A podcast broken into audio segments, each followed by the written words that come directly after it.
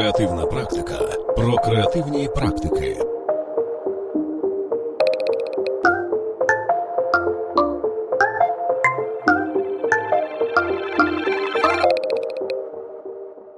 Друзі, всім привіт! Це Анатолій Попель, це CASES та Креативної практики. І зі мною сьогодні Ілля Кульбачний. Джо Роган. Керівник Cosmos Studio. Привіт, Ілля. Привіт. Нагадую, що у нас сьогодні трошки такий міжнародний ефір, тому що я знаходжусь в Києві, Ілля знаходиться на Балі, і так вже сталося історично. І разом ми сьогодні говоримо про фриланс і про те, як себе на ньому реалізовувати. Нагадуємо, що цей ефір є продовженням, є сиквелом попереднього ефіру, в якому ми вже певні речі проговорили. Ми, зокрема, говорили про пошук певної експертизи, в межах якої ви будете працювати. Ми говорили про портфоліо, як його наповнювати і як ліпше... Що таке фриланс взагалі? Що таке фриланс взагалі, так, розказали. Зачепили тему м'яких навичок, тобто того, наскільки важливо вибудовувати ще манеру ведення справ із замовником, що це теж є важливо. І ми говорили про те, як новачку отримати перші замовлення, якщо у нього ще немає портфоліо. А в цьому ефірі ми продовжуємо тему фрилансу, і ми спробуємо цей ефір зробити вже ну, максимально прикладним, і в ньому ми будемо говорити, де шукати замовлення, на яких майданчиках їх знаходити, яка особливість роботи з цими майданчиками.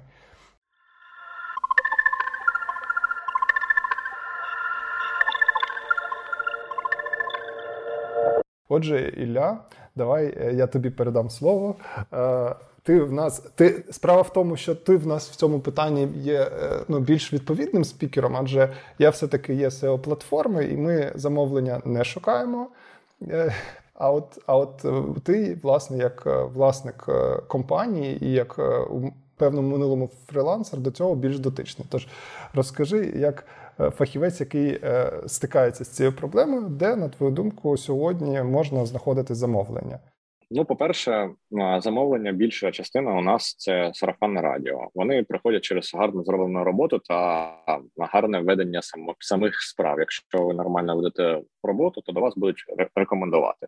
Але, напевно, у кожного підприємця, який там був фрилансером, став якимось мікропідприємцем, можливо, макропотім підприємцем, постає питання, що сарафанне радіо потрібно якось регулювати. Сьогодні вас рекомендують, завтра там немає рекомендації, або сталося, як у нас, війна, і потрібно якось забезпечувати робочі місця, щоб платити всім заробітну платню. В той час там багато клієнтів поскорочували бюджети, і цим потрібно управляти.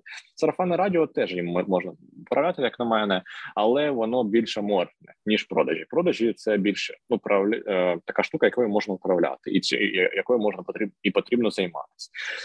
Я роблю це через Upwork. Колись я робив це через наш український Freelancehunt, але там я часто просто шукаю якихось виконавців.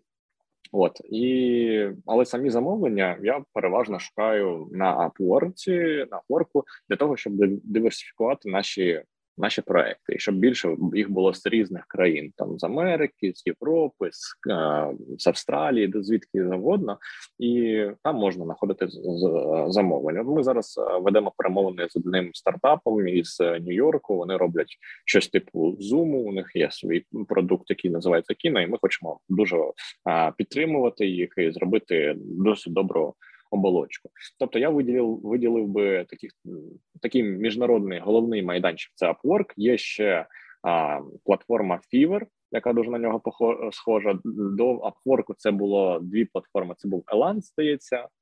Є ще і якась ще, я не пам'ятаю, якщо чесно. Може, ти, Толі, згадаєш. А, був Elance, і вони об'єднались і стали Upwork. І ще є Freelance точка com. Це серед міжнародних, і туди варто йти, якщо у вас нормальна англійська. Вони приблизно роблять одне і те саме, це все біржа фрилансу. Я люблю Upwork, бо я подивився дуже-дуже багато відео, поговорив з багатьма людьми, які там зробили нормальний бізнес, продовжують робити бізнес, вже маючи там п'ятдесят сто чоловік на борту, і там можна нормально зробити таку аутсорсову кампанію або дизайн-студію, якщо у вас нормальна англійська і м'які навички, про те, що говорив Толя. От, якщо про Upwork говорити, то це, мені здається, саме найкраща штука, щоб масштабувати бізнес. Але потрібно зрозуміти, що якщо ви тільки починаєте, то у вас дуже буде складний шлях. А, тому що знайти першого замовника на Upwork, да, в принципі, на будь-якій біржі, не маючи репутації, не маючи відгуків, не маючи оформленого правильно акаунту, ну це, це буде, мені здається, дуже важко. А от потім, коли ви на, набили там п'ять, десять, двадцять, тридцять тисяч доларів уже, то до вас будуть приходити, у вас там буде така штука, як success rate та все інше. Але перше, перш за все, це потрібно зайнятися оформленням а, сторін, сторінки на Upwork. Є дуже багато гайдів на англійською на Ютубі, там цілі просто відео по тридцять хвилин, навіть міні-онлайн-курси є, як оформлювати свою сторінку, про що писати, як позиціонувати себе, як описувати, які інструменти використовувати для перевірки того, що ви написали, типу нашого українського Grammarly та все інше. Тобто, перш за все, потрібно зареєструватись, прийти туди і зареєструватись. Якщо ви не говорите англійською, йдіть на Freelance.ua або на Freelancehunt. Це такі наші українські біржі, і там, я так помічаю, досі є навіть під час війни замовлення. Якісь люди щось розміщують, які хочуть заплатити гроші і дати якісь, якусь роботу. Там можуть з'являтися і цікаві, як цікаві, як, як і не дуже. В принципі, як, як і усюди замовлення. От. Але мені здається, що зараз краще залучати в нашу країну більше валюти, тому варто вивчати англійську, йти на Upwork або на Fiverr, або на Freelance точка com, і там вже шукати міжнародних замовників, залучати їх сюди і платити тут податки. Але на Upwork є, є така ще штука, що потрібно вчитися писати. Потрібно вчитися писати комерційні пропозиції. Це дуже непроста історія, і я дуже багато грошей витратив на те, щоб взагалі зрозуміти, як це працює. Як працює взагалі Upwork? Вони для того, щоб оця вся армія індусів, яких там, мені здається, під сто тисяч, не, не спамили, вони зробили відгук на роботу платним. У них є внутрішня валюта, яка називається конекти. От, і при реєстрації вам дається якийсь там базовий набір конектів, здається, п'ятдесят або якісь шістдесят штук. За одну пропозицію, на, за один відгук, на, якщо хтось залишив повідомлення, що потрібен сайт, або потрібен лендінг-пейдж, логотип, та що завгодно, ви маєте відгукнути, щоб вас хтось побачив. Ну, представимо, що ви вже оформили свій профіль, як треба, по інструкції, і передивились всі можливі відео на Ютубі на цю тему, оформили, окей. У мене, до речі, на це пішло, щоб правильно оформити і там отримати галочку, що я, мої документи перевірені, карточку я підключив, ну там це все вже можна розібратися, не складно, просто беріть відео з Ютубу, як оформити профіль, і там йдіть покроково, як ви вчили колись Photoshop або якусь іншу програмуліну. Потім переходимо до наступного етапу, це відгуки, відгуки на роботу. Ви побачили якийсь цікавий, цікаву пропозицію, що комусь там потрібен сайт, і ви точно можете реалізувати. У вас є релевантні роботи. Ви теж робили, наприклад, сайти під ен еф ті-проекти, або ви робили якісь криптокошельки, там дуже-дуже багато, або у вас є досвід у Webflow, або щось що завгодно, де беріть релевантні замовлення. Якщо ви ніколи не робили мобільні додатки, і ви все, весь час у вас все портфоліо – це лендінг-пейдж, ну, це буде важкіше. А якщо ви робили весь час логотипи і хочете зробити сайт, це теж буде важкіше. Тобто, треба відгукуватись на те, що вам буде релевантно, релевантно вашому досвіду. Я уточнюючи деякі запитання задам просто від людей, які нас можуть слухати, як, наче там буду від їх імені задавати. От ти сказав, що там, щоб зареєструватись, тобі потрібно е, якісь документи подавати. То про які документи йде мова, і чи можна там зареєструватись, якщо у тебе там немає ФОПу, що ти просто фізична особа? Так, ти можеш зареєструватися, але тоді, здається, тобі потрібно підв'язувати PayPal. А тоді, коли я реєструвався, ще нормального українського PayPal не було, я робив це через польський акаунт, я підключив туди PayPal, можна замовити картку Payoneer, але я цим колись користувався і забросив це у дві тисячі п'ятнадцятому році, і от рік тому я почав знову це робити і одразу просто на свій ФОП Ми про ФОПи потім поговоримо ще. Я просто підключив свою карту, ну, свій рахунок ФОП на Монобанку, і, в принципі, там все ідеально працює, вона приходить через день гроші, якщо ти виводиш. От, і щоб зареєструватись там, а, до речі, так, дякую, що ти нагадав, там потрібно буде пройти навіть співбесід, щоб тебе верифікували. Чому так? Тобі назначають кол а, з техпідтримкою Upwork, щоб подивитись, чи співпадають ті дані, які там ти надіслав їм, з типу скан своє, свого паспорту, щоб вони дали тобі оцей значочок верифікації, чи ні. Тому що, чому так виходить? Оця вся армія сто тисяч індусів, вони пишуть часто європейцям, чи, а раніше мені навіть писали у Skype, чи можна купити мій а, аккаунт на AdWords, тому що з індусами ніхто не хоче працювати. Ну, так склалось. Тому що, зазвичай, часто, що я чув, вони роблять не дуже якісну роботу і дуже-дуже спамлять. От. І через це м, а, вони зробили цю верифікацію по Zoom або через Google Meet. Я дзвонювався з підтримкою Google Meet, вони задали буквально там кілька питань, типу про фігму, а як ви давно працюєте, а що то, що це, ну, типу, перевіряли. А, нормально перевірили, там розмова зайняла там дві-три хвилини і все. Це було через Google Meet. Потім в той же день мій аккаунт підтвердили, і я міг вже працювати. Ось всі документи. Тобто вам скан паспорту закордонного відправляєте, заповнюєте всі поля. Якщо щось не знаєте, просто гугліть, що це таке. Там на, на кожне питання цілий гайд є. Я отак от на тиждень десь займався наповненням свого профілю, верифікацією, підв'язкою всіх карт, фопів там, та все, всього іншого. Наповнив декілька кейсів. На самому опорку це теж дуже важливо. Тобто берете усі, всі ваші кейси, там три, чотири, п'ять, а, що у вас є на Behance, наповнюєте його так само на опорку і, ну, в принципі, можна далі працювати і йти писати про так, так звані пропозали. Ну, пропозал – це сленгове а, вираження, це пропозиції на вакансії, які там виставляють. В даному випадку вакансії мається на увазі е, там, пропозиції роботи. Пропозиції роботи, так. І ви на це відгукуєтесь а, і отримаєте якийсь шанс. Спочатку це буде шанс близитися до нуля, але тут головне правило, яке я зрозумів, це потрібно бути напористим. Тут потрібно працювати, працювати, працювати. У мене було так, що я починав розкручувати свій профіль, і мені місяць тупо ніхто не відповідав. Я кожного дня по інструкції витрачав десь по три-чотири години, щоб написати індивідуальні пропозиції. Чому це важливо? Тому що якщо, ну, я був на стороні клієнта, я зараз деякі, деякі іноді постаю на цю сторону. І коли я викладаю на якомусь Freelancehunt повідомлення, що шукаю такого-то, таку-то людину, і бачу, що мені просто не персоналізовано, я бачу, що навіть через якісь ей пі ай вони підключились і просто штампують навіть нерелевантний свій досвід, відгукуються, просто якийсь копіпаст. Вони написали масове повідомлення і усім розсилають через якийсь, можливо, навіть алгоритм, або сидить якийсь студент і, і кліпає це все. Я навіть не звертаю уваги, я відгукуюсь на ті тільки повідомлення, там де пишуть: «Ілля, привіт. Я ознайомився з твоїм технічним завданням», а я дуже-дуже сильно і детально розписую технічне завдання, особливо з людьми, якими я працюю вперше, щоб там просто кожен піксель був описаний того, що я хочу. Це про те, що ми з тобою говорили на минулому а, нашому а, подкасті, на випуску.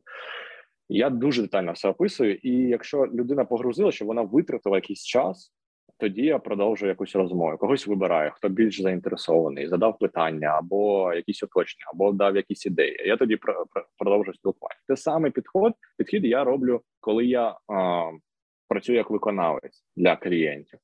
От, я стараюсь знайти його ім'я, як цю людину звуть. Якщо як, це можна подивитись у відгуках, а, у пропозалі є відгуки про клієнти, і там зачасту часто пишуть там «It was nice to work with Mike», або там «Санна», або «Олександр». Ну, там можна знайти ім'я. Тобто це, це те, що, з чого потрібно почати. Це ваш лист до клієнта потенційного має бути персоніфікований. Далі. Далі вам потрібно детально прочитати оголошення. Якщо воно складається з одного речення, скоріше за все, нічого не вийде. Якщо воно складається з полотна текста на, на декілька аркушів а чотири, теж, скоріше за все, просто десь було скопійовано і вставлено. Е, оптимально, коли опис роботи складається там з декількох абзаців, це може бути як п'ять, як шість, як сім, десять абзаців, або навіть три. І вам потрібно прочитати це все, зрозуміти, чи ви підходите, чи ні. Якщо підходите, окей, йдемо далі. Якщо ні, йдете а, на попередній крок і шукаєте а, вакансію, на яку ви більш релевантні. А, якщо ви релевантні на цю вакансію, у вас є релевантний досвід, і ви вже таке робили або хочете дуже зробити, читаєте і пишете, чому ви саме підходите під цю вакансію. Хоча не чому ви, а потрібно саме писати про, про клієнта. Ніхто не любить слухати або читати про, про те, який він класний виконавець. Ніхто, ну правда. Це як, ну, типу, я не знаю, як це назвати, може, Толя, у тебе більш гарні слова. Просто ніхто, нікому не цікаво, який ви класний. Я, я думаю, я зможу пояснити це з іншого боку, що... Е... Оскільки в мене досить часто була задача там знаходити або під якийсь там комплексний проект команди, або знаходити просто виконавця в команду, тому я знаю дуже просту історію, що коли е, будь-який бізнес шукає для себе фахівця в команду, йому важливо, щоб цей фахівець в цю команду вписувався добре і класно, коли... Це, до речі, стосується і ситуації, коли ви подаєте заявку на роботу в якійсь агенції. Класно, коли ви дійсно проаналізували замовника, коли ви дійсно проаналізували компанію, яку ви пишете. Тому що у нас досить часто була історія, коли після випуску чергового якого-небудь набору веб-дизайну чи ще когось в київських школах дизайну до нас приходили одразу там пачки листів абсолютно однакових, в яких було видно, як наче під копірку було написано, що ми хочемо працювати в вашій компанії.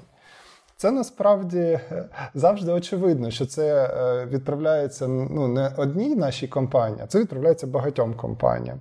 І, в принципі, це нормально, те, що ви це робите таким чином, що це пишеться в багато компаній одразу. Але справа в тому, що... Е- Всім нам, всім компаніям, які приймають людей до себе, хочеться, щоб фахівець дійсно хотів працювати саме в нас. А це значить, що вам просто треба зробити мінімальний ресерч, дослідження, в якому ну, ви банально витратите там, не знаю, десять-п'ятнадцять хвилин на вивчення портфоліо цієї компанії, подивитись на їхні проекти. Це, до речі, дуже корисно і для вас самих, тому що якщо ви подивитесь на ці проекти і ви побачите, що ця компанія, наприклад, є там... підрядником для компанії, що там працює з гемблінгом, з азартними іграми. А вам принципово не подобається тема азартних ігор. Комусь це нормально, когось це там чіпає, комусь не подобається ця ідея. Навіщо вам потрапляти в компанію, яка займається речами, які вам не близькі? Тож дослідити портфоліо завжди корисно. Чи навпаки, ви подивились портфоліо, ви бачите, що вау, цей проект, ця компанія зробила просто фантастичний. Вам подобається анімація, візуальний стиль тощо. Ви відчуваєте, що ви хочете такі проекти робити, і ви пишете, я хочу працювати у вас, тому що я хочу е, працювати над такими проектами, як, там, умовно кажучи, веб-сайт, там, ну, не знаю, веб-сайт, який ви зробили до Мінцифри, якщо ви вінтаж, наприклад.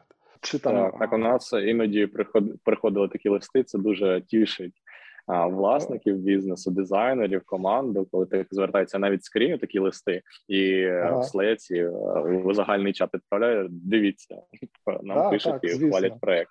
Це просто відчувається, що людина, вона витратила, бодай, якийсь час на те, щоб з вами познайомитись, або навіть вона реально за вами слідкує, і е, це буде для вас перевагою, тому що, насправді, якщо ви можете про це сказати, якщо ви занурились в цю тему і витратили п'ятнадцять хвилин на дослідження, або навіть більше, і ви можете розказати про цю компанію трохи більше, ніж інші люди, які хочуть в ній працювати, то це може виявитись вашою конкурентною перевагою. Тому що навіть якщо ви є більш фаховою людиною з більшим досвідом, але у вас немає хімії по відношенню до цієї команди, початкової хімії, то е, коли з вами буде проходити співбесіди, компанія відчуватиме, що ви для них е, той кандидат, який ними цікавиться, то у вас може бути конкурентна перевага.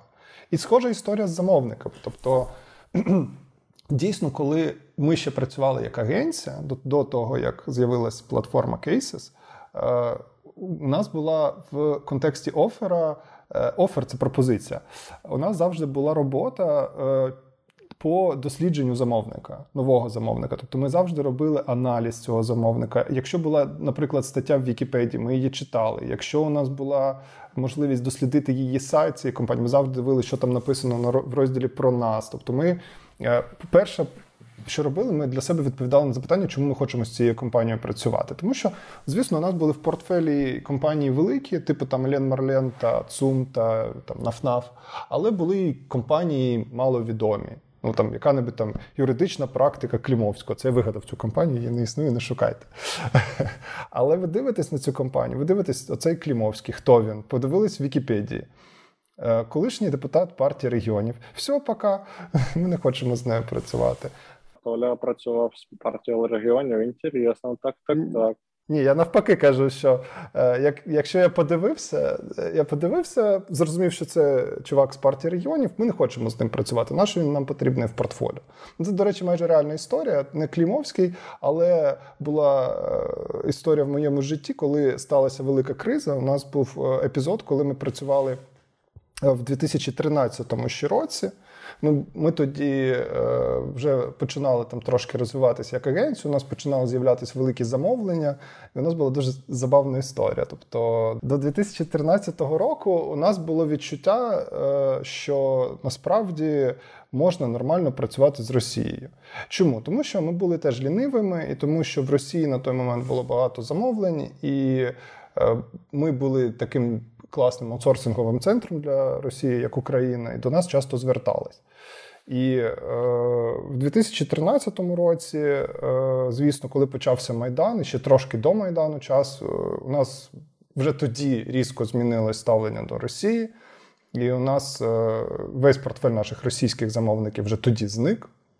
Ми ще трошки понадіялись, у нас був крупний замовник з України, ну ми подумали, окей, ну ми втратили там російський ринок, біси з ним, будемо працювати в напрямку Європи, будемо розвиватися і таке інше, а поки ми це перелаштовуємо, у нас є один надійний український замовник. Знаєш, як він називався?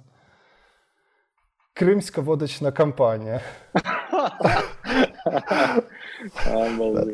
Досить швидко у нас зник цей замовник з нашого портфелю. Ми залишились ні з чим, і в цей період ми розуміємо, що у нас ну, в буквальному сенсі зникло повністю, повністю все портфоліо проєктів, всі проєкти тоді вже були заморожені, і ну, для нас було максимально нормально те, що ми будемо працювати з Україною. У нас була вже тоді позиція, що ми ніколи більше не будемо працювати з росіянами. З дві тисячі тринадцятого року ми ніколи не брали російських проєктів. Але... Ем... Була ситуація складна, тому що у нас була велика команда, у нас працювало десь вже двадцять п'ять чи тридцять людей в компанії. Тобто ну, для, для агенції це великий обсяг. І е, до нас е, в цей момент драматичний, коли власне немає замовлень, звернулася одна українська жіночка з політики відома. І ну, її представник каже, Анатолій, є суперможливість, будете під політику робити великий проєкт, там треба буде то, сьо, п'ятий, десятий, логотип, сайт, буклети. Що мені сказати? Я кажу, скажи, що дійшла до пекла. Тому що так, ми, ми в цьому питанні були вже тоді принциповими. І, ну, насправді, в моменті роботи з замовниками, якщо не говорити про такі, знаєте, крайні історії, важливо, щоб коли ви дивитесь на замовника, ви дійсно витрачали певний час на дослідження питання. Тому що в деяких випадках, особливо якщо ви працюєте там з, умовно кажучи, українськими біржами, коли там з тої чи іншої причини не зроблено велику там перевірку замовника, є шанс наткнутися на шахраїв. І буває таке, що ви там перевіряєте, що цей замовник до вас прийшов, і там в інтернеті є відгуки, що ця людина не розплатилася з попередніми там виконавцями. Таких людей варто, особливо зараз, тримати від себе подалі. І навпаки, є замовники, про яких ви нічого не знали, але ви там зробили маленьке дослідження, ресерч, і вам вони дуже сподобались. Або, в принципі, ви просто зробили ресерч, і коли ви робите свою пропозицію замовнику, ви кажете, що нам дуже подобається ваша компанія, нам подобається ваша манера спілкування, нам подобається той продукт, який ви анонсуєте, чи подобається місія вашого стартапу, ми б хотіли до неї долучитись. Якщо ви можете подібне написати, то ви будете виглядати ліпше, ніж ті, хто пише просто про себе, як каже Ілля, що у нас там і те було, і се було, беріть мене, бо я золотий. Да, да, да. І, і свої медальки показує. До речі, я дуже багато спустив цих коннекшенів якраз на опис того, який я класний і прекрасний. Не допускайте моїх помилок, будь ласка. Це все гроші. І, до речі, це недавно сталося, коли мені один старший наставник, який зробив дуже великий бізнес уже у Львові, а, завдяки Upwork, він мене просто так, як би це сказати пом'якше, щоб не підпасти під цензуру, розвалив. Він мене так розвалив, коли я йому показував те, що я роблю. Потім мені було дуже соромно, і я почав іншу стратегію. І вона запрацювала одразу, з перших двох днів, коли я почав більш поглиблюватися, оце, як Толя каже, поглиблюватися у клієнта, дивитися його сайт, писати у комерційному про комерційні пропозиції саме про нього, як можна вирішити його задачу. І там, можливо, один абзац тексту, одне речення маленьке про то, хто ви такі і що ви вмієте. Спочатку про клієнта, потім про вас. Це ще Женя Кудрявченко на своїх курсах розповідав. Ваша успішна зустріч має такі пропорції. дев'яносто п'ять відсотків говорить клієнт, п'ять відсотків говорите ви про себе. Або ви говорите дев'яносто п'ять відсотків про клієнта і п'ять відсотків про себе. О, це дуже гарно, і це можна прочитати ще в книзі, що, що ми проговорювали, Дейла Карнегі, як заводити друзів там, та все інше. А, от, і вона дуже-дуже гарна в цьому сенсі. Потрібно говорити про клієнта. Так от, ми навчимося писати комерційні пропозиції, ми вивчили сайт, ми вивчили все, що можна, а звичайно бувають такі випадки, коли опис класний, а ні в відгуках, ні взагалі не можна нічого знайти про цього клієнта, тому що Upwork бореться з тим, щоб не писали в лічку десь в LinkedIn. Да, от вони максимум стараються зробити так, щоб це все була закрита система. Але іноді у відгуках можна знайти, що за клієнт, звідки клієнт та все інше. Більш за того, коли ви вже направили комерційну пропозицію, це такий лайфхак, коли ви вже направили, підтвердили, і у вас така, типа, thank you page, що ви направили вже пропозицію, там з'являється більш повна інформація про клієнта. Я не знаю, чому. Можливо, це такий баг, а може це так навмисно зробили. Там вони вже пишуть повне ім'я клієнта і з якої він організації. Потім що це можна зробити? Звісно, Upwork може надавати по дубці за це, тому що вони не хочуть, щоб ви виходили і можуть забанити ваш аккаунт, а це найстрашніше, що з вами може страпитись, тому що він підв'язаний під ваші документи, і ви нового не створите. Потрібно буде дуже багато роботи проводити, тому не, не порушуйте ніколи правила Upwork або іншої біржі, тому що вони це їх правила, і їх потрібно їх потрібно їм потрібно слідувати. От. І перечитайте їх, до речі. Ну, типу, не можна говорити про гроші поміж там давай мені на PayPal або давай мені на картку. Тільки проводьте гроші у Upwork. Це для вас корисно і безпечно, але ми трішки пізніше про це поговоримо.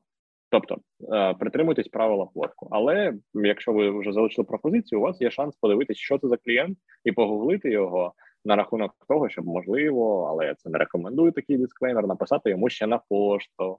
Типу, вдогонку, гей, я там писав на Upwork, можливо, ти там поміж всіх інших мене побачив, але я дуже хочу там попрацювати. Відповідь, будь ласка, відповісти мене на Upwork. Можете спрацювати. Я додам, що навіть якщо ви не можете там знати, хто ваш клієнт, не знаєте деталей по клієнту, ви все одно можете написати компліментарні речі, речі стосовно е, самого брифу, самого завдання. Ви можете сказати, що мене дуже цікавить ця тема, е, там, з якого-то часу я вже там працюю, ну, неважливо, не, не там, темі, наприклад, криптовалют. Я цікавлюсь криптовалютами тривалий час, е, я фанатію від цієї теми, я робив там такі-то проекти для цього. Не, не в сенсі, що я молодець, я це робив, а в сенсі, що ви це робили, тому що вам це подобається, що ви є фанат цієї ідеї і що ви захоплюєтесь, наприклад, проектами, які є певними бенчмарками, тобто зразками в цій галузі. І тоді ви одразу демонструєте, що ви не просто маєте експертизу в створенні інтерфейсів, а ви ще й маєте галузеву експертизу. Тобто ви орієнтуєтесь в темі і знаєте, хто там є крутим. Це теж є великою перевагою. Тобто все одно аналізуйте бриф. Як важливо для клієнта, да, що у вас є а, релевантний досвід. Вони у майже кожному а, кожній пропозиції і оголошенні пишуть, щоб, чи є у вас релевантний до цього досвід. І це, це, це вкрай важливо відгукуватися. Навіть якщо у вас немає, можна спробувати. Можна спробувати відгукнутися, сказати, сказати, мені тема криптовалют або ен еф ті, або там Webflow дуже-дуже цікава, я дуже-дуже хочу спробувати. От, наприклад, у нас, я дуже хочу спробувати переходити вже у мобільні додатки, як інтерфейс. Іноді пишу, що ми, у нас є дуже великий досвід у SaaS, у нас є дуже великий досвід у вау-сайтах, але ми, хоч, ми, ми знаємо, як можна робити мобільні додатки, але не маємо досвіду. Потрібно бути чесними. І це, це теж цінується клієнтами. Ну, чесність – це взагалі класно. Ви слухаєте подкаст про дизайн, творчість та креативні індустрії.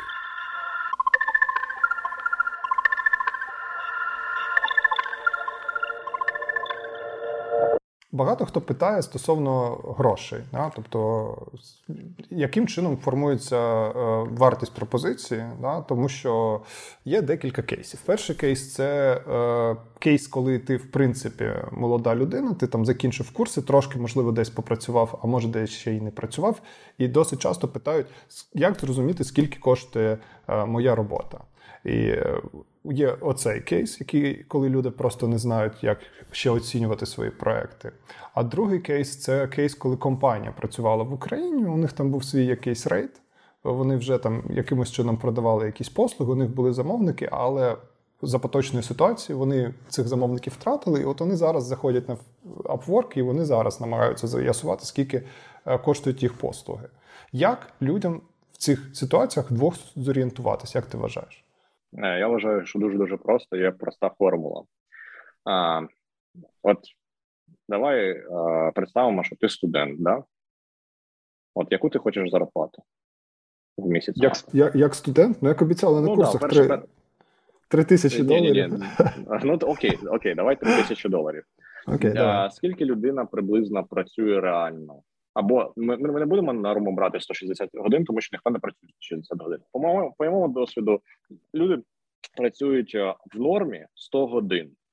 Тобто, okay. по нормам вони недопрацьовують десь шістдесят годин. Окей, беремо цю а, норму сто годин, ділимо вашу бажану трьошку на сто, отримаємо тридцять баксів рейт. Все, це дуже-дуже просто. Ваш рейт – тридцять доларів. Але чи будуть вас купляти по тридцять? Це вже питання. Для України це сумасшедший взагалі рейт. І тут продаються по таким рейтам нормальні тільки компанії. На Upwork, ну це дуже-дуже низький рейт. Просто у нас до нас приходять за демпінгом. Це потрібно зрозуміти і з цим потрібно працювати. Я, я сподіваюся, що колись через років двадцять-тридцять до нас не будуть просто приходити за демпінгом, тому що наші ціни підрівняються під європейський стандарт, і ми будемо продаватись по нормальній ціні. Це не тридцять доларів в час, а там вісімдесят-сто, ну там дизайнери.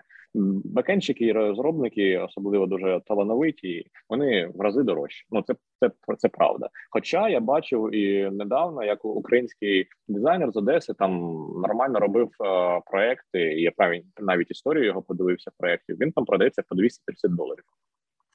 двісті тридцять доларів за годину. Ну, типу, це, це взагалі якийсь космос. Ви можете попрацювати, ну, там, тиждень і вже мати не тільки трошки, але й більше. Я так відволікую зараз від Upwork на секунду. Скажу, що стосовно вартості тут е, є дві крайності, знов-таки. Це я просто розкажу з боку того, як ми свого часу аналізували вартість, коли я працював маркетинг-директором. Да.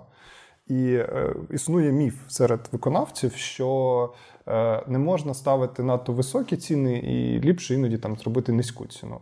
Насправді, справа в тому, що іноді бувають такі ситуації, коли замовник навпаки шукає якусь елітку для виконання роботи. І вони якраз, ну, вони якраз дуже орієнтуються на ціни високі, і вони можуть купувати за високою ціною. Отакі є випадки. У мене були замовники, які казали, ми хочемо там отримувати кращих, нам не цікаві посередні пропозиції. Yeah. Низька ціна, знато низька ціна, тобто ну, це той випадок, коли ви, там, мовно кажучи, там, в собі сумніваєтесь, це завжди погано.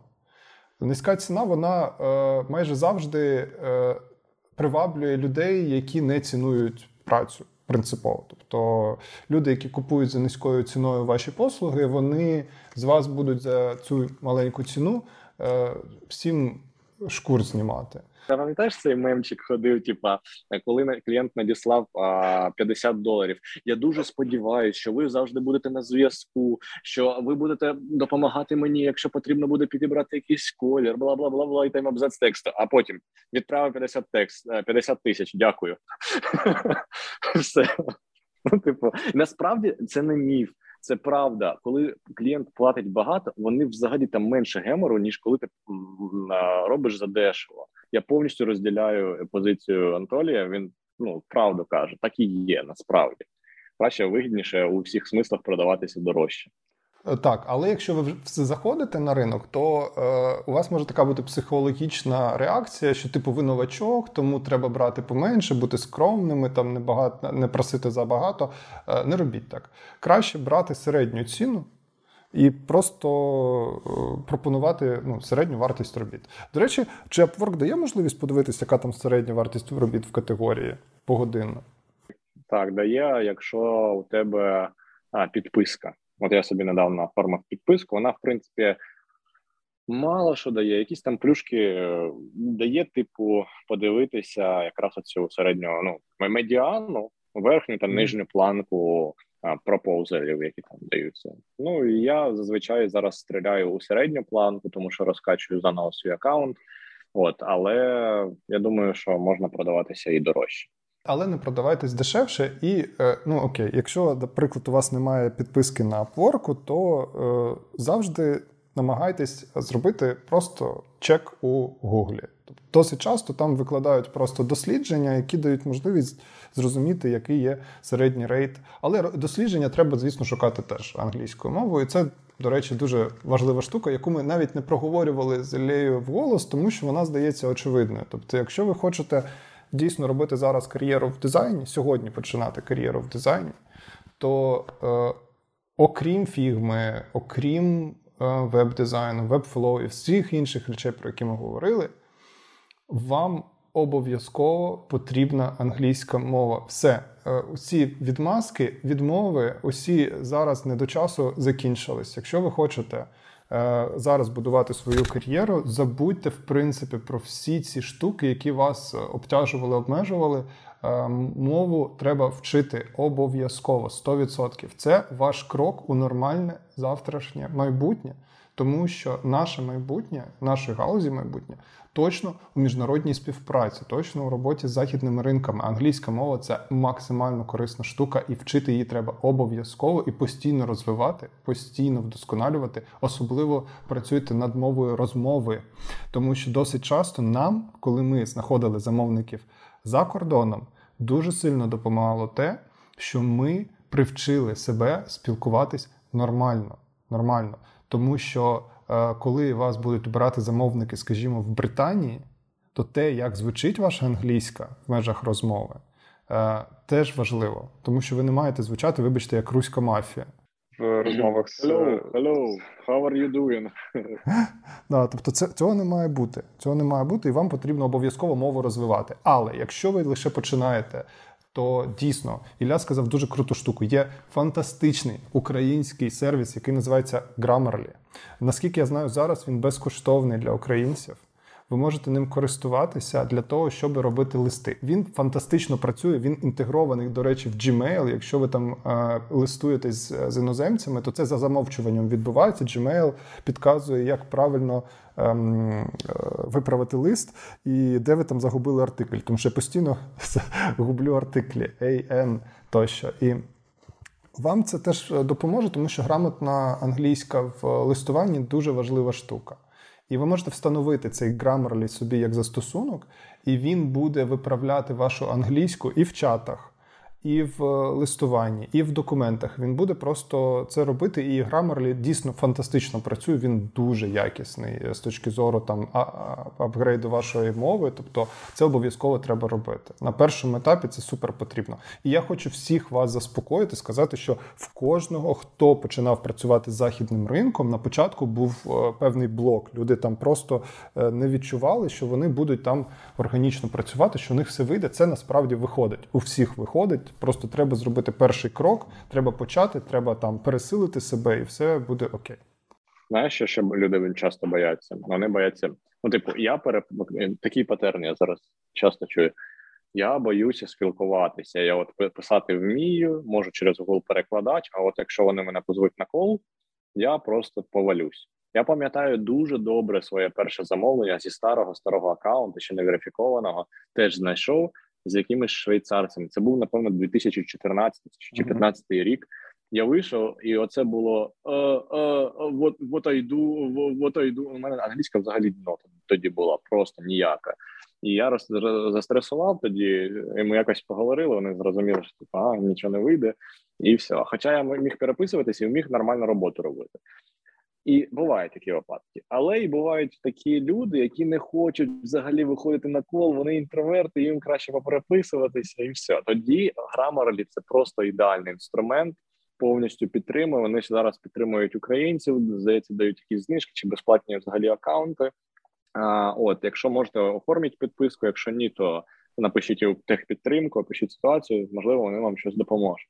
І встановіть його усюди, на комп'ютер, на планшет, на, а, на цей, на телефон. Воно мені дуже зараз допомагає. Моя англійська письмова стала завдяки Grammarly набагато кращою. Та взагалі це з грамотністю це дуже велика проблема. І є ще типу Grammarly, називається Language Tool. Я не знаю, звідки в нього корні, але я їм теж, теж користуюся. Він мене поправляє мою українську, там, наприклад, якийсь просто одруківку зробив, і воно може виправити.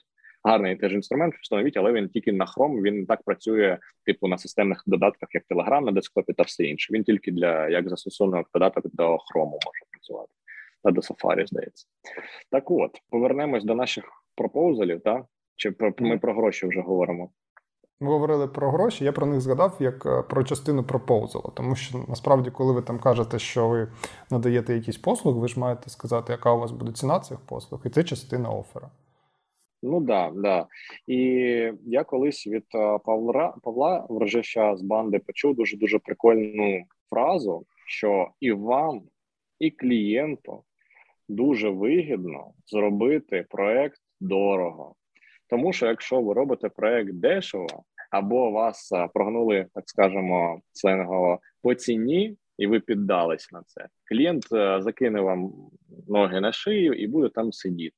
І буде вами помикати, як тільки може. Він не буде до вас відноситися з повагою. А коли немає поваги, немає ніякого вже процесу нормального. Має бути повага. Повага починається з ціни. На кожних перемовинах ви маєте показати спокійну, м'яку силу. Якщо, ну, якщо вам навіть проекції кров з носа потрібен, ніколи в житті цього не показуйте. Ні в пропозалі, не умаляйте клієнта, не кажіть, як, який він класний, не розпиняйте. Будьте професіоналами. Кажіть, ну я можу зробити, я такий-то, такий-то. Вивчив дуже гарно ваш сайт, можу запропонувати такі-то, такі-то ідеї. Все.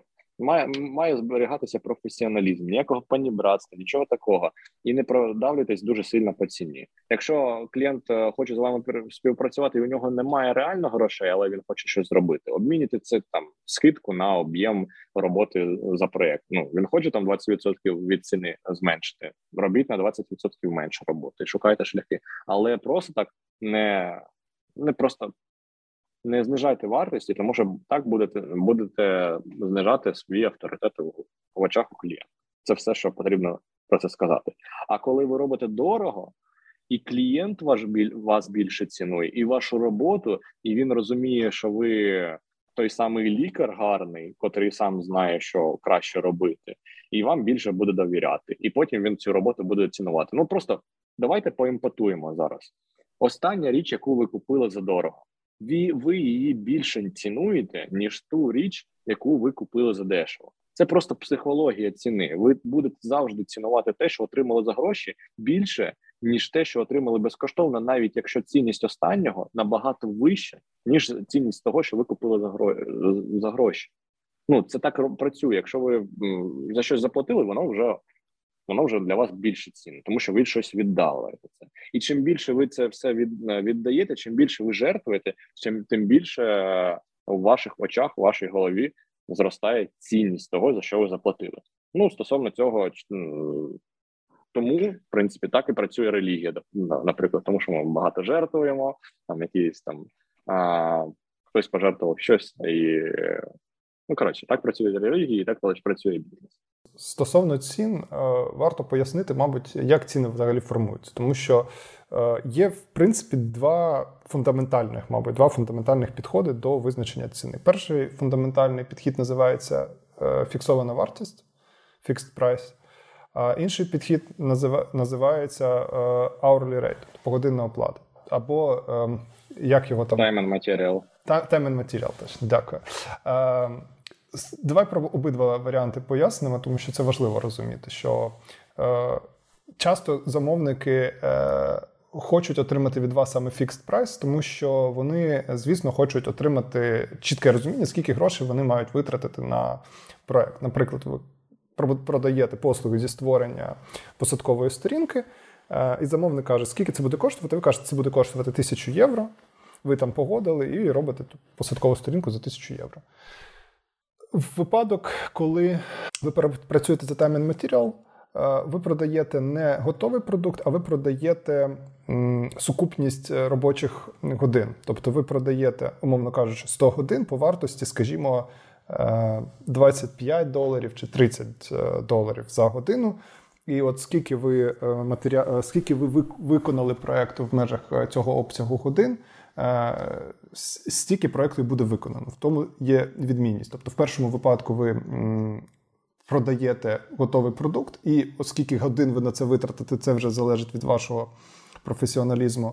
А в другому випадку ви продаєте робочі години, і скільки продукту буде створено, залежить знов-таки від вашого професіоналізму, а також і від того, як себе поводить замовник. Тому що всі замовники тяжіють до fixed-price моделі, а всі виконавці тяжіють до time and materials. І, і ніянь. Так. І відмінність тут ось в чому. Дивіться, якщо порівняти це з прикладом з життя, якщо ви хочете поїхати з точки А в точку Б, скажімо, на уклоні в Києві, то, звісно, вам, як замовнику, хотілося б, щоб уклон назвав вам точну вартість. Ну, скажімо, там, сто п'ятдесят гривень. Але ви як таксист е, виїжджаєте і е, за маршрутом, за яким ви їхали, корки. І ви стоїте в тих корках. І часу на поїздку ви будете витрачати більше. І може там доведеться їхати іншим маршрутом. Тому що в залежності від того, яким ви їдете маршрутом, яка ситуація на дорогах, е, ну, різна витрата бензину відбувається, різна витрата часу. І тому в реальному житті е, був такий е, формат оплати поїздки в таксі, як оплата за лічильником, за щотчиком. І ще у пісні Ляпіса Трубіцького був цей два щотчика, це значило подвійна вартість, подвійний тариф е, поїздки. Це схожий дуже принцип. І е, я тому навів приклад поїздки на таксі, щоб вам було зрозуміло, що якщо ви їдете за лічильником, то вам, звісно, як пасажиру не дуже комфортно буде, якщо ситуація на корках буде, е, в місті буде така, що там буде багато корок, що там буде невигідний маршрут, і що це буде витрата часу, тому що за ту саму дорогу вам доведеться заплатити ціну, яку ви навіть не знаєте, коли ви сідаєте у таксі. І життя, воно таке. Що тут, коли ви взаємодієте з замовником, у вас різні інтереси в, от в саме питанні ціноутворення. Тобто замовник вас хоче підтягти під fixed price модель, тобто щоб ви назвали конкретну вартість, щоб ця вартість не змінилась. А вам, звісно, хочеться працювати в форматі time and materials, тому що, ну, умовно кажучи, ви там отримали замовлення на створення посадкової сторінки. Ви дали замовнику fixed price, він е, пообіцяв, що це буде посадкова сторінка, знаєте, як в Рік і Морті, швидка пригода на п'ять хвилин. От. Да, і, ви, да. і ви почали робити ту посадкову сторінку, і досить швидко з'ясувалось, що копірайт насправді неправильний, що у мене менеджер проєкту змінився, що концепція змінилась, що і ваш попередній... Взагалі потрібен інтернет-магазин, да?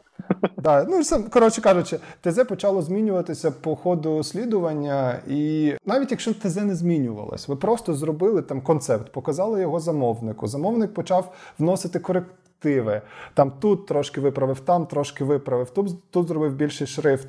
І все це, зрештою, приводить до того, що через всі ці правки, через всі ці уточнення, через всі ці коригування, е, обсяг роботи, який ви виконуєте, у вашому розумінні він, ну, суттєво збільшився, тому що ви планували витратити на цю роботу, там, умовно кажучи, два тижні, а витратили вже чотири тижні. І ці чотири тижні вже коштують в два рази менше, відповідно. Ну і тому, звісно, вам хочеться, щоб вам платили за робочі години. От, і ці дві моделі, вони реально на ринку існують, але, Ілля, от за твоєю практикою, як на Upwork і, в принципі, в житті е- виходить на правду у взаємодії з замовниками? Направду виходить так, що ти... Ну, мені здається, взагалі, метафора з таксі – це найкраща метафора про time and material і fixed price, що я взагалі коли-небудь чую. Я, якщо ти не проти, я вкраду і буду розказувати і тебе цитувати. На, у, у реальному житті це взагалі працює так, що всі тяжіють, як сказав, до fixed price, тому що потрібно передбачити, скільки реально займе проєкт. Але це зазвичай таке виходить тільки у недосвідчених клієнтів. Ті, хто, ну, вперше в житті або вдруге, втретє замовляє сайт. І, в принципі, фікс прайс може жити. Хоча я його терпіти не можу, але він може жити, він може працювати над проектами, коли вони, коли їх можна передбачити. Реально. От лендінг-пейдж – це така штука, яку можна легко передбачити, зафіксувати, прототипи всі зробити і сказати, ось, у нас договір, у нас стільки-то блоків, такий-то контент, ми працюємо в рамках цього. Тоді я розумію, ага, мої дизайнери витратять приблизно там сорок годин на це, на, на дизайн, потім розробники ще сорок, і мені приблизно у собівартості це буде там десь дві тисячі п'ятсот, і я можу продати лендінг за п'ять.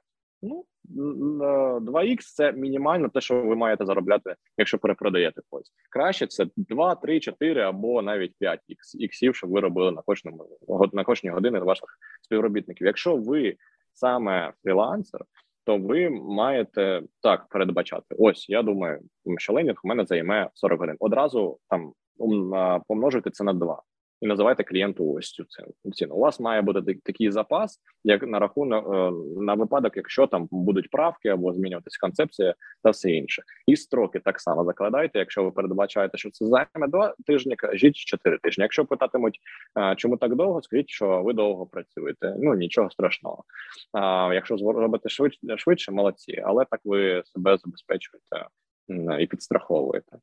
От, так що, відповідаючи на питання, всі тяжіють до time and, ой, до цього, до fixed price. Але ми вже декілька років працюємо над тим, щоб продаватися за time матеріал, і, напевно, три роки працюємо з нашими німецькими клієнтами саме за цього, за цим, за цією моделлю. Тобто вони приходять там кілька разів на тиждень, мені пишуть повідомлення, там, Ілля, потрібно такі-то, такі-то задачі. Будь ласка, заплануй час команди, ну, в вашому випадку, якщо ви фрилансер, заплануйте ваш час, на наступні тижні будемо малювати такі-то додаток. Я думаю, окей, хорошо, пропонуємо, і ми робимо роботу. Ми вже давно працюємо. Спочатку а, вони цікавились там репортами, які ми їм надсилаємо у кінці місяця. Ми зараз про це поговоримо. Зараз просто вони оплачують інвойси і все.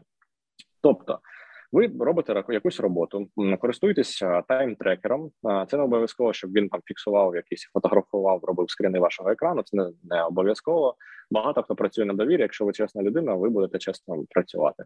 Ви ставите собі таймер і працюєте. Коли йдете на обід, таймер виключаєте і все. Він автоматично генерує репорти. Ці репорти а, можна надсилати клієнту. І там буде кількість годин. Ну, наприклад, ви по проєкту напрацювали вісімдесят годин, вісімдесят помножимо на двадцять, на двадцять доларів, якщо у вас така ставка, от ви заробили вже тисячу шістсот доларів в кінці місяця. Окей, ну супер. І ці гроші ви заносите в Upwork, там можна по факту а, розписати, що коли ви працювали, а, надіслати клієнту цей репорт пі ді еф, і а, клієнт це сплачує, вам це приходить, ці гроші на ваш рахунок. Це найкраща модель. Тобто є фікс прайс і є time and material. Фікс прайс, якщо підрозумувати, він підходить для проєктів, які о, там один-три-чотири тижні, а, і там, де можна передбачити об'єм роботи. А, time and material, він вже там, де один-два-три місяці або більше роботи. Але є ще одна модель, по якій можна працювати. Це, от якщо фікс прайс для недосвідчених клієнтів, тайм матеріал це для більш досвідчених клієнтів, які там хочуть будувати, і вони розуміють, як працює цей бізнес, їм вже все пояснили, і вони бачать цінність у цьому, у тому, що на тайм матеріалі вони можуть а, реально економити, а чому я скажу трішечки пізніше. І є ще така модель, як ретейнер. Це взагалі для великих команд, це мрія будь-якого такого підприємця, як я, що коли приходить якась, умовно кажучи, розетка, вони кажуть, ребята, ми вас купляємо на три місяці, приїжджайте до нас в офіс, будемо всі працювати. Ну, і я розумію, як підприємець, що мені потрібно кожного мого співробітника порахувати його вартість, назвати там ікс три, ікс чотири і продати усі людину години, які в мене є. Цій розетці. Ну, це така мрія у мене і у таких підприємців. І працювати так, а, так стабільно.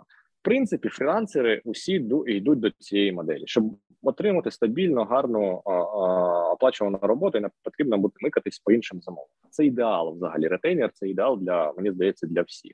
І це, це вибирають такі великі досвідчені клієнти, які вже зробили купу проєктів. Вони реально розуміють, що це буде дешевше. Чому ви скажете, це дешевше знімати команду там за тридцять, чи сорок, чи п'ятдесят тисяч доларів в місяць, там з двадцять-тридцять людей, ціла, цілу агенцію собі винаймати, чим просто зробити цей проект на аутсорсі. Тому що коли, наприклад, агенція робить це на аутсорсі, вони закладають туди, туди вартість, ризики.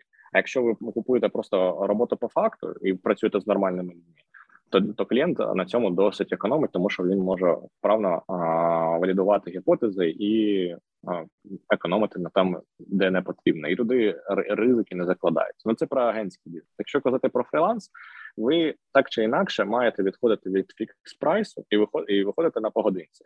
На нашому українському ринку так склалося культурно та м- через Радянський Союз, мені здається, що у нас не було довгий час культури підприємництва. І в нас всі хочуть передбачувати на якусь ціну. На, на, захід, на Заході теж, але там, там культура більш погодинної праці. От, тому я і тяжію більше до Upwork, тому що там люди звикли платити за твою годину роботи, особливо якщо ти експерт. Реалії такі, що у нас хочуть всі фікс прайс, а там, в принципі, можна працювати і на time and material, а потім перейти у ретейн. Отже, дивіться, в будь-якому випадку, чи ви будете працювати за фікс-прайсом, чи ви будете за time and material працювати, в будь-якому разі у вас одиницею виміру вашої роботи буде вартість вашої години.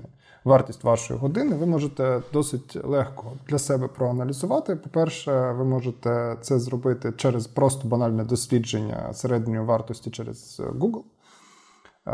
А по-друге, якщо у вас є підписка на Upwork, ви побачите медіани і побачите, скільки коштує вартість години за кожним із типових напрямків. Тому що у графічного дизайнера середня вартість години і у дизайнера продуктового може бути різною. В копірайтера може бути там третю, в архітектора четверту. Тобто це залежить від кон'юнктури ринку і обсягу економіки в межах цього ринку і кількості конкурентів. У продуктовому дизайні вартість годин зазвичай вища, у веб-дизайні вона може бути трошки нижчою, а в графічному дизайні вона, як правило, нижча тому, що графічних дизайнерів на ринку ну, більше, просто банально. Тобто продуктових дизайнерів, особливо фахових, особливо фахових в межах певної галузі, їх дуже небагато, і тому вони коштують дорого. Зараз поясню, що маю на увазі. Графічний дизайнер – це часто універсальний солдат, він може закривати задачі для широкого кола замовників. А от продуктові дизайнери влаштовані дещо хитріше. Тобто, якщо ви, наприклад, працювали продуктовим дизайнером для якогось застосунку, то ви радше за все витратили на це певний час. У нас була історія така, що наша агенція е, працювала з кількома специфічними проектами в свого, свого часу. Наприклад, у нас була компанія, яка називається «Інтеркаса», яка займалась прийомом платежів дуже давно. Такий своєрідний український аналог PayPal був. Я бачив ваш там копірайт, я ще коли ми не були знайомі, бачив там Попеля Джинсі. Прикольно. Це, це дійсно робили ми. Коротше кажучи, суть у тому, що коли ви створюєте отакий продукт, то е, якщо ви робите це ну, на правильному рівні, як реальна продуктова команда, то ви занурюєтесь в те, як він влаштований всередині, яка там історія з точки зору е, термінології всередині цього продукту, е, як влаштовані механізми роботи, ви вивчаєте аналоги вдалі, ви знаходите ну, вдалі механіки, ви їх тестуєте, ви дивитесь, як ліпше працює платіжний шлюз. До того, як з'явився редизайн інтеркаси наш, ми зробили десь шість чи вісім леяутів просто леяутів, тобто розташування елементів в межах екрану, перш ніж з'явився той, який ми реально вважали вдалим. Тобто ми провели велику роботу для того, щоб знайти правильний підхід до цього типу проєктів. Але коли ми вже це зробили в інтеркасі, яку ми, до речі, зробили тоді за зниженою вартістю, тому що це був пілотний проєкт в цій галузі, дуже відповідальний, він, він нам був дуже потрібен в портфоліо, то до нас зверталось дуже багато фінтех-проєктів, саме тому, що у нас була експертиза, і нам не треба було пояснювати, як робити платіжні сторінки, як робити дешборди в фінтех-проєктах. Ми це просто знали за замовчуванням, і тому нам не потрібно було витрачати великий час на ресерч. Ми е, заходили не лише як експертиза продуктового дизайну, ми заходили як експертиза галузевого продуктового дизайну. Тобто ми зразу знали, що треба робити. І це було великою нашою перевагою. І це може бути вашою перевагою. Але давайте теж скажемо і не будемо дискредитувати графічних дизайнерів. От у мене, наприклад, є така думка, що у кожній з цих сфер є як і професіонали, які mm-hmm. заробляють багато, як і любителі, які називають себе продакт-дизайнерами, а вчора він ще білборди кліпав і mm-hmm. поліграфію робив. Тобто потрібно зрозуміти, що у кожній сфері можна заробляти добре. І не, не потрібно одразу, якщо вам потрібно...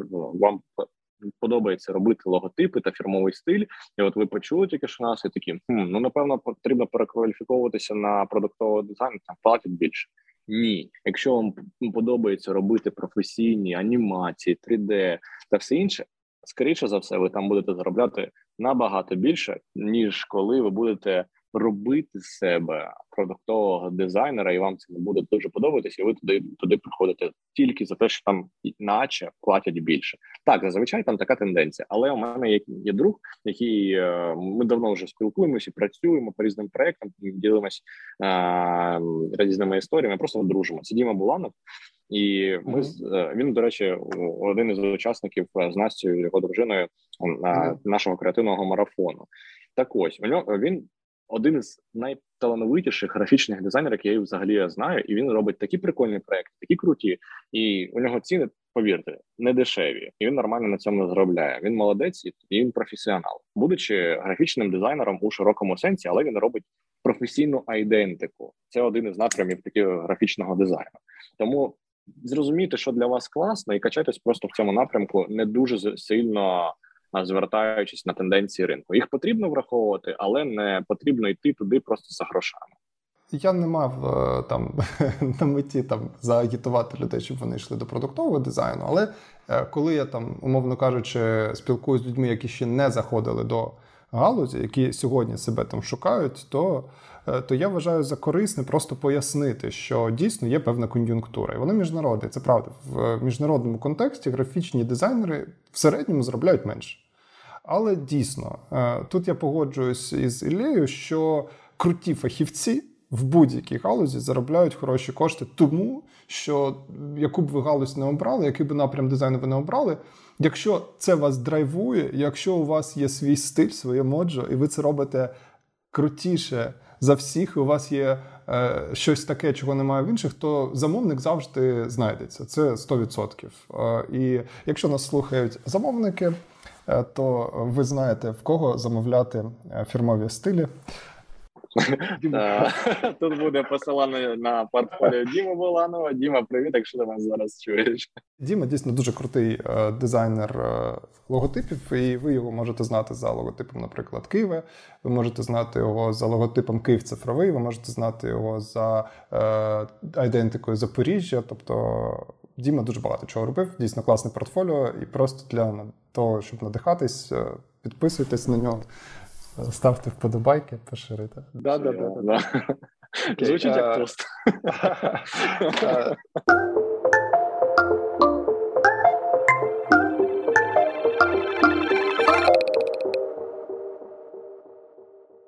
Дивіться, нам потрібно, мабуть, ще сказати одну важливу штуку. Це те, що от ви визначили ціну, от ви визначили модель, от ви продали проект на Upwork, ура, ура, ура.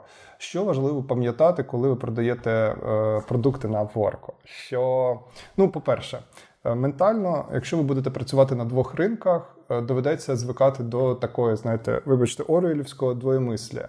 В Україні ви все одно будете продавати за меншою вартістю проекти, радше за все, особливо зараз. а, і це окей. А на Upwork ви будете продавати це дорожче. І це теж окей. На Upwork а, ви будете заробляти більше за годину, але там є нюанс з комісіями. Тому що Upwork, Upwork – це система, яка буде брати з вас комісію. Тобто цей сервіс, він такий крутий, і там є доступ до замовників, але є одне але. Розкажи, Ілля, які, які комісії ти будеш сплачувати, якщо ти працюєш на Upwork?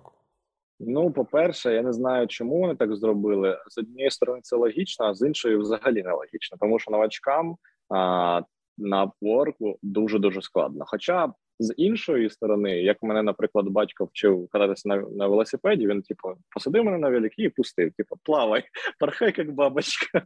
Якщо виживеш, молодець, якщо не виживеш, ну, сорян. Так та сама історія з Upwork'ом. Вони запроваджують, по-перше, ви отримати першого клієнта – це дуже-дуже важко.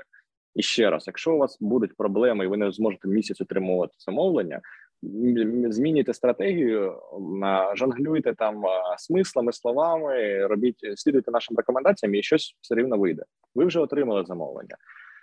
А, і вам потрібно зрозуміти, що ви вже щасливчик, тому що ви працюєте. По-перше, потрібно працювати нормально, і те, що ми говорили на нашій філософській першій частині, не бути ну, там, а, мудаками, якщо можна це казати. У нас немає цензури? Ні, ми ж не в Росії. А, ну хорошо, отлично. Добре. Не бути мудаками і просто працювати гарно, комунікувати, бути на зв'язку, виходити на коли і просто здавати роботу вчасно. Окей, ви з цим справились, ви красавчик, ви молодець, і все у вас добре склалося. Але підходить момент, коли потрібно вводити кошти. І ось що потрібно знати.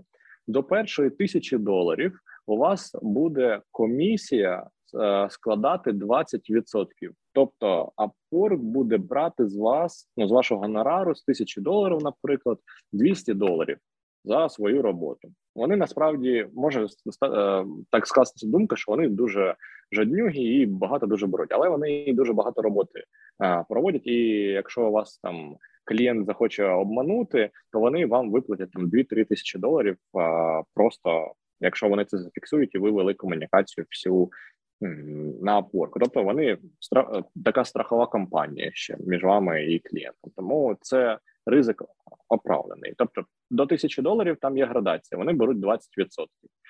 Після тисячі доларів, здається, вони беруть п'ятнадцять відсотків до десять тисяч доларів. Після того, як ви провели через Upwork десять тисяч доларів, вони, здається, беруть десять відсотків. І потім з якоїсь суми, здається, з п'ятдесят тисяч доларів вони вже беруть п'ять відсотків. Комісії. Тобто є така тенденція, чим більше грошей ви проводите, тим менше комісія у вас буде. Я думаю, це в принципі логічно. На українських сервісах е, працює трішечки інакше. На українських сервісах типу Freelancehunt, там працює сейф, і ви, і ви можете, якщо ви замовник, ви можете оплатити е, десять відсотків або там дев'ять відсотків. І вони теж там рейти понижаються, в залежності від того, скільки ви грошей проводите. Або розділити з фрілансером. Якщо у вас приходить замовник, і ви на Freelancehunt працюєте, завжди тільки виключно працюєте через uh, Freelancehunt, через uh, сейф і uh, ведіть усю комунікацію на рахунок, якщо там буде якийсь арбітраж, і ви не, не зможете вирішити конфлікт uh, звичайними методами з клієнтом особисто. От. Тобто на Upwork так, на українських біржах так. Но усюди приблизно у вас буде якась певна комісія, яка буде зменшуватися з вашим досвідом. І там, і там. В принципі, це логічно, мені здається. До речі, про комісію ми вже проговорили. Залишається ще один момент, який важливо пояснити, що на Upwork ваша взаємодія з замовником, вона не закінчується отриманням замовлення. Там... Там, в принципі, весь ваш процес взаємодії трекається. От розкажи більше ще про це. Як це відбувається і на що слід звертати увагу?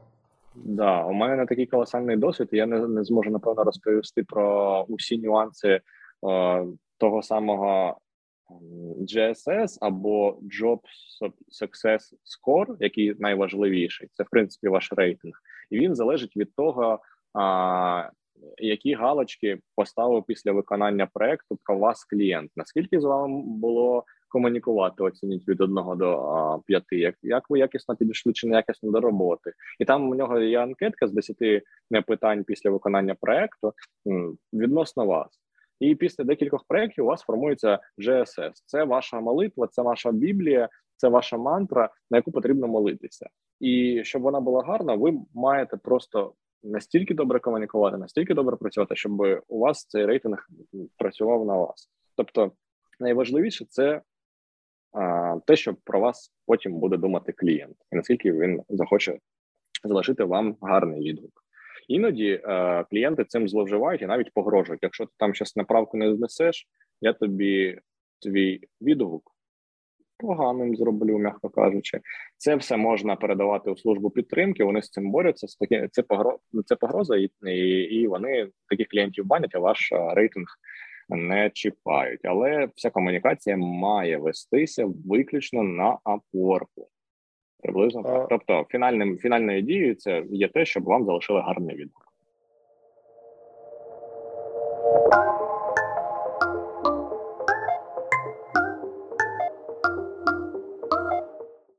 Отже, друзі, ми щойно проговорили з вами стосовно того, як працювати на майданчику Upwork, на що звертати увагу і як на ньому правильно вести діяльність. І о, залишається ще остання частина, про яку варто нам поговорити, це, власне, організаційно-правова складова по тому, як реєструватись і чи варто реєструватись ФОПом, вибачте, фрилансером як ФОПом.